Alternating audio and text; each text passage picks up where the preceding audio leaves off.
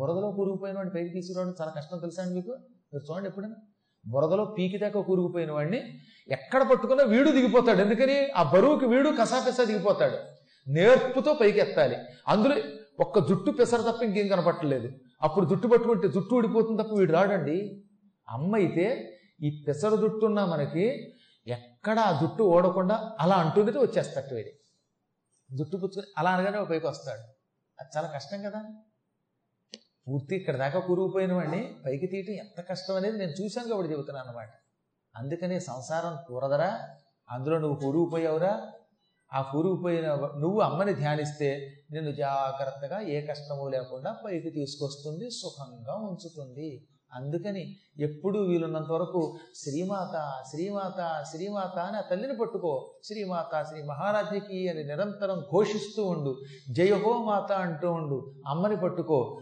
ఆ అమ్మని పట్టుకుంటే సకల దోషాలు తొలగిపోతాయని కానీ వీళ్ళు ఆనందపడిపోయారు. వాళ్ళిద్దరూ గురుదేవ అమ్మ చరిత్ర విన్నాం. ఇప్పుడు మా కర్తవ్యం ఏమిటి? మీరు చెప్పినా ఇంకా నాకు రాజ్య వ్యామోహం పోలా. ఎంత చెప్పినా పోతుందా? ఇంకా నా రాజ్యం నా మంత్రులు నా భార్య నా పిల్లలు వాళ్ళు గుర్తుకొస్తున్నారండి. అమ్మ అనుగ్రహం పొందాలి అమ్మను చూడాలి చూసి నా సామ్రాజ్యం పొందాలనుకుంటున్నాను.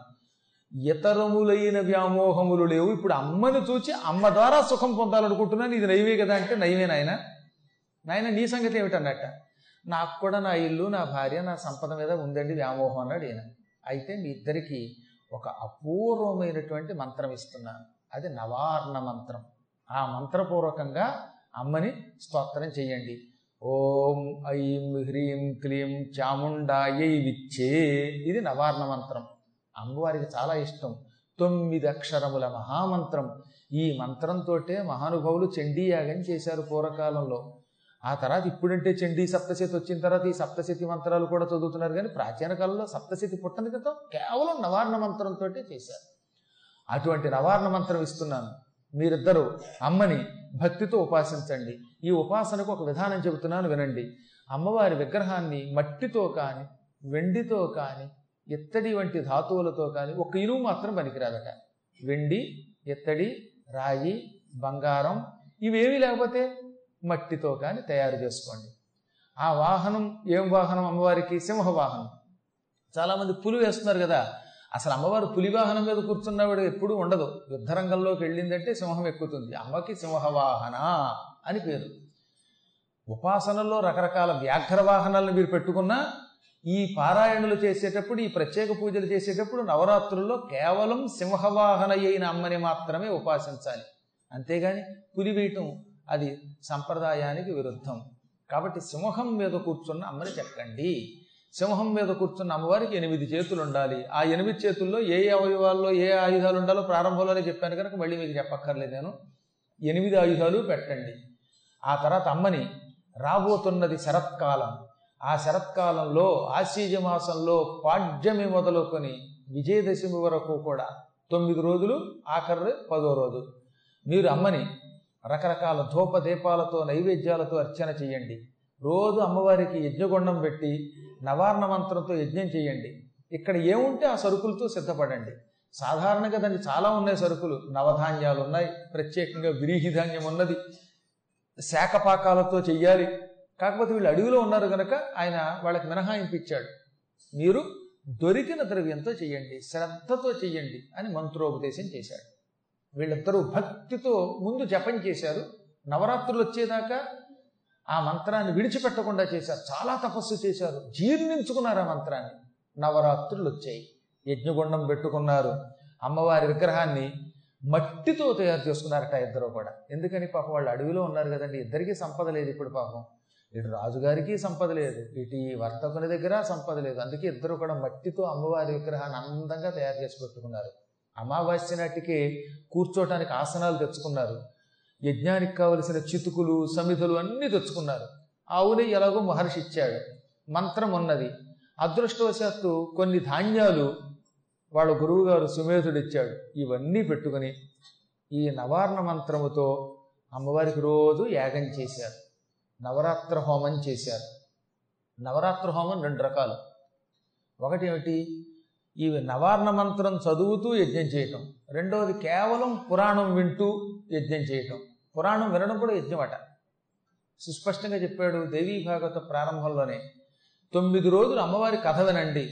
అది కూడా యజ్ఞమే. యజ్ఞగుండములో మీరు మంత్రపూర్వకముగా నెయ్య చెరువు వేయడం వల్ల వచ్చే ఫలితం కంటే ఎక్కువ ఫలితం అమ్మవారి కథలు వింటే వస్తుంది. అందుకే సుస్పష్టంగా సర్వ వేదేషు యత్పుణ్యం సర్వ తీర్థేషు యత్ఫలం నవాహ యజ్ఞేన పునంతితే కలవు అంటాడు. తొమ్మిది రోజులు అమ్మవారి చరిత్రని విన్నా అమ్మవారి చరిత్ర చదివినా అది నవాహ యజ్ఞమని పిలువబడుతుంది.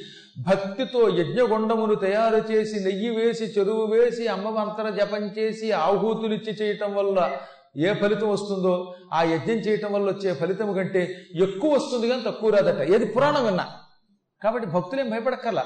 మాకు మంత్రం రాదేమో మంత్రం ఉచ్చరించలేమేమో యజ్ఞగుండం పెట్టలేమేమో నెయ్యి దొరకదేమో ఒకవేళ ఇవన్నీ ఉన్న నియమనిష్టలు మాకు సాగవేమో అక్కడ కూర్చున్న కాసేపట్లో సెల్ ఫోన్ మాట్లాడుకోవడానికి బయటికి వెడతామేమో ఈ భయం ఉన్నవాళ్ళు ఈ నవరాత్రుల్లో యజ్ఞం చేయలేకపోయినా చూడండి. చూడలేకపోయినా భాగవతం దేవీ భాగవతం వినండి. శ్రద్ధతో వినండి.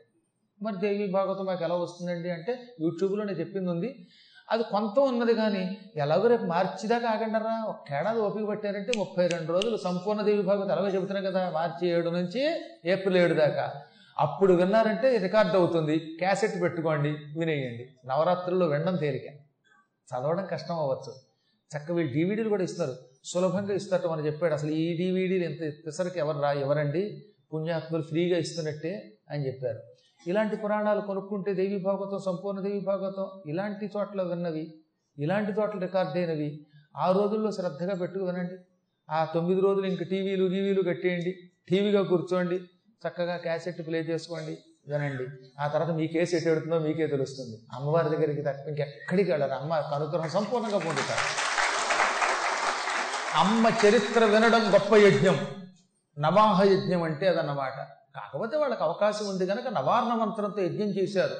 సమాధి మరియు ఈ సురథుడు సుమేధుడు చెప్పిన కథలు గుర్తుకు తెచ్చుకున్నారు. రోజు శ్రద్ధతో మంత్ర జపం చేశారు. పగలు రాత్రి కూడా విడిచిపెట్టకుండా యజ్ఞం చేశారు. తొమ్మిదో రోజు వచ్చింది. అష్టమి నవములు వస్తున్నాయి. కానీ అమ్మ ఎక్కడ కనపడుతున్న జాడలేదు దాంతో రాజుగారు ఏం చేశాడో తెలిసిన అమ్మని మనం తొందరగా పొందడానికి మన భక్తి సరిపోవట్లేదేమో అని శరీరం కోసి ఇదిగో నువ్వు కూడా కోసేయి. ఈ మాంసం రక్తం అందులో వేయి. ఆవిడ మనసు కరగపోతుంది అన్నట్ట. వాళ్ళిద్దరూ తమ స్వయంగా తమ శరీరాన్ని కోసి ఈ మాంస ముక్కలు అందులో వేశారు. అమ్మవారు ఆశ్చర్యపోయింది. నవమి పూర్తయింది విజయదశమి వస్తోంది. అర్ధరాత్రి వేళ వాళ్ళిద్దరూ చూడగలిగారట. సందర్శనార్థం అంబాయాహ నదీ పులిని చూస్తే అక్కడ నదీ తీరం ఉంటే నదీ తీరంలో చేస్తూ ఉంటే రాత్రిపూట అర్ధరాత్రిపూట సింహవాహనం మీద కోటాను కోట్ల సూర్యుల కాంతితో కోటాను కోట్ల చంద్రుల యొక్క చల్లదనంతో అనేక ఆభరణములతో వేలాది చేతులతో వేలాది పాదాలతో వేలాది నేత్రాలతో సర్వాభరణ భూషితి అయిన జగన్మాత వారిద్దరి భక్తికి మెచ్చుకుని అక్కడ తక్షణం ప్రత్యక్షమైంది. శరీరం కోసి ఇచ్చేస్తే తల్లి ప్రత్యక్షం కావట్లేదు వాళ్ళు ఎందుకు కోసిచ్చారు? కోస్తే అమ్మ ప్రత్యక్షమవుతుందని అంత నమ్మకం కూడా ఉంది. వాళ్ళకి అంత భక్తి ఉంది. విన్నారు వాళ్ళు కథని.